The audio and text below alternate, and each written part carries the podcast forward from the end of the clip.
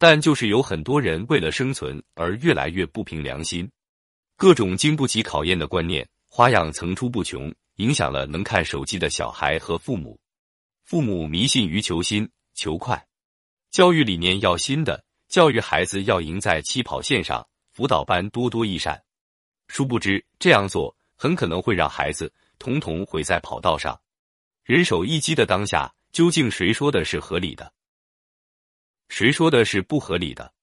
我们几乎无法分辨，因为我们只是看到了信息的一部分，这样做出的判断本身就很有局限。修身如何修？是买买买和整容吗？显然很有问题。齐家是跟自己孩子讲自由平等做朋友吗？一旦如此，你的孩子就只是多了两个朋友，而从此就没有了父母做你的孩子，真可怜。如不知常、不凭良心、不修身，那明星就会被自己害死，而且还害死了粉丝、网红、主播、各种新媒体作者、医师等等。现在。外国都在学我们中国，而我们却不自知。很多人还在崇洋媚外。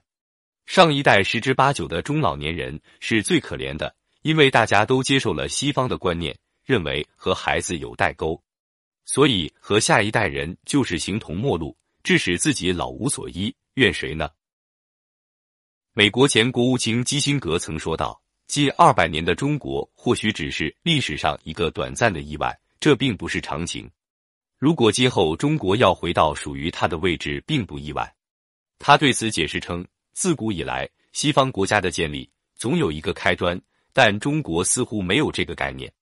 在他们漫长的历史进程中，他们随时都是一个起点。每当他们建立起大一统盛世的时候，总是不认为这是创造，而是复兴，是回到巅峰。似乎那个巅峰的中国，早在皇帝之前就存在一样。曾教授也多次特别说明，我们中国这次孔子的大同梦想会实现，地球村也是势在必行。因为西方已经无路可走了，只有我们的易经才能化解人类的这次灭绝危机。十九世纪是英国人的世纪，二十世纪是美国人的世纪，而二十一世纪是我们中国人的世纪。身为中国人，你凭什么不自信？唯有每个人从自我修身开始，重拾民族文化和信仰，反求诸己，修习易经智慧，给自己带来重生的希望，也让更多的人回归大。